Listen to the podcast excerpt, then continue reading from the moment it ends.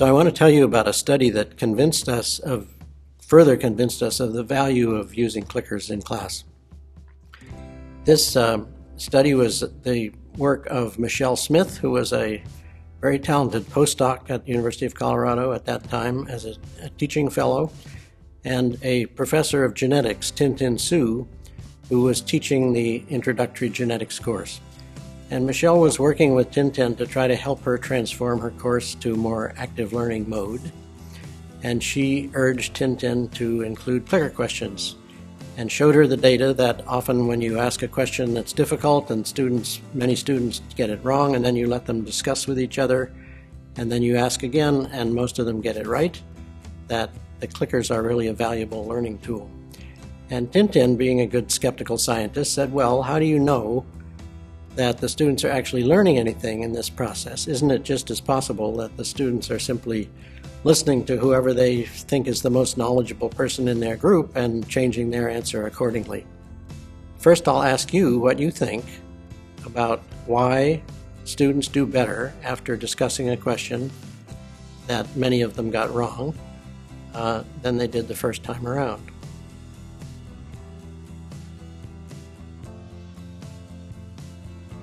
And so Michelle and Tin-Tin dreamed up an experiment to try to test that. The basis for their study was to develop pairs of questions that were isomorphic, uh, which means that it's the same, testing the same concept but in a different context. So, for example, you could have a genetic uh, a genetics question first with uh, fruit flies and then with mice, and it's getting at the same principle but it's a different experimental system and the names of the genes are different and so on. So it doesn't really look superficially like the same question, but it's testing the same concept. And the experimental design was to ask students the first question of a pair and then let them vote and not show them the result. Then let them discuss it and then ask the question again and let them vote again and don't show them the result and then a little bit later ask the isomorphic question and let them record their result and then give them the correct answer, explain the correct answer. Before I show you the results, take a moment to think about the experimental design.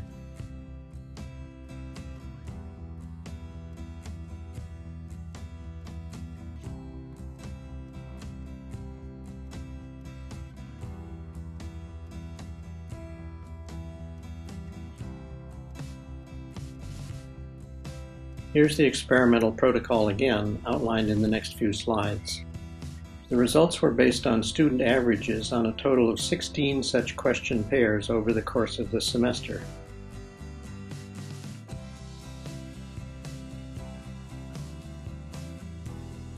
And I'll show you the actual numbers in a minute.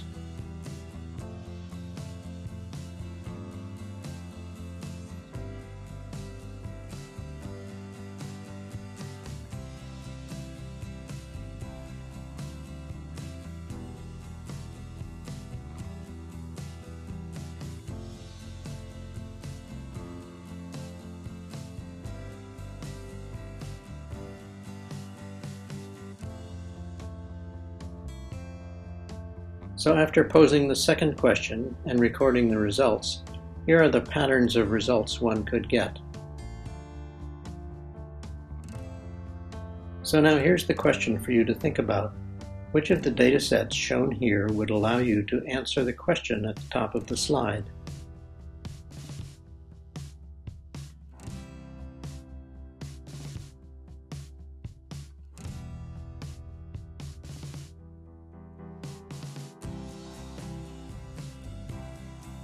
And here's the answer and the rationale in the next few slides.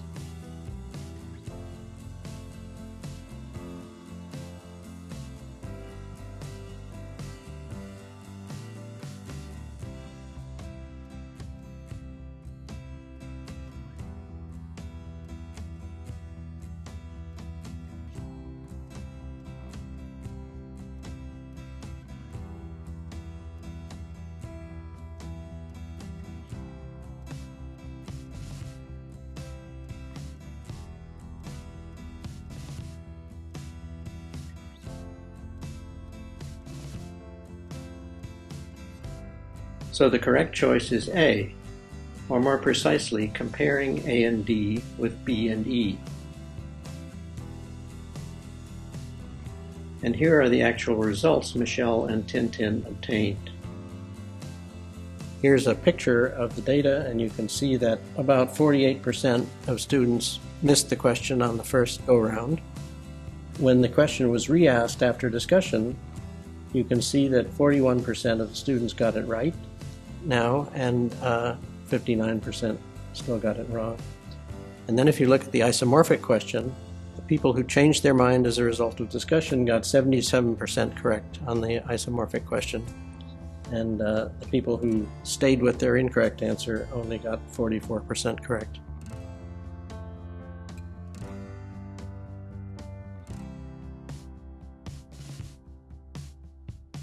So, what they found was evidence that seemed to clearly indicate that students were, in fact, increasing their understanding through the discussion process. Because if you take the people who got it wrong the first time and then changed their vote and got it right, after the discussion. They do much better on the subsequent isomorphic question than the students who did not change their mind on the first uh, after the discussion. People who stayed with their incorrect answer only got 44% correct, which incidentally is much better than guessing, so maybe they learned something too during the discussion process. The other interesting thing that we learned from this uh, from this exercise is that if you look at the difficult questions, where only about 20% of the students got it right the first time, then statistically it was clear that uh, more than half of the discussion groups did not contain anybody in them who knew the correct answer. And yet, on the iteration after discussion and then on the subsequent uh, follow up question, many of these groups arrived at the right answer. So, this is a validation of the constructivist idea that the discussion process itself is really helping students get to the right answer rather than uh, the transmissionist view that what's happening is that the good students are telling the weaker students what the answer is. So, an interesting aspect of this for us was that the students really understood what was going on in these discussions.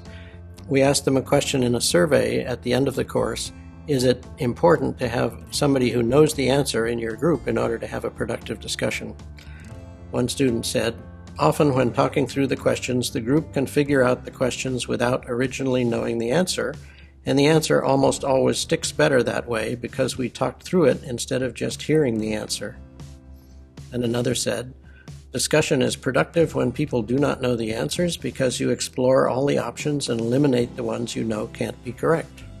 So we felt that this was a, real uh, validation of the, first of all, the clicker approach in general, but also particularly the value of having the students argue about it and discuss in a group among themselves as a process, as a part of the learning process.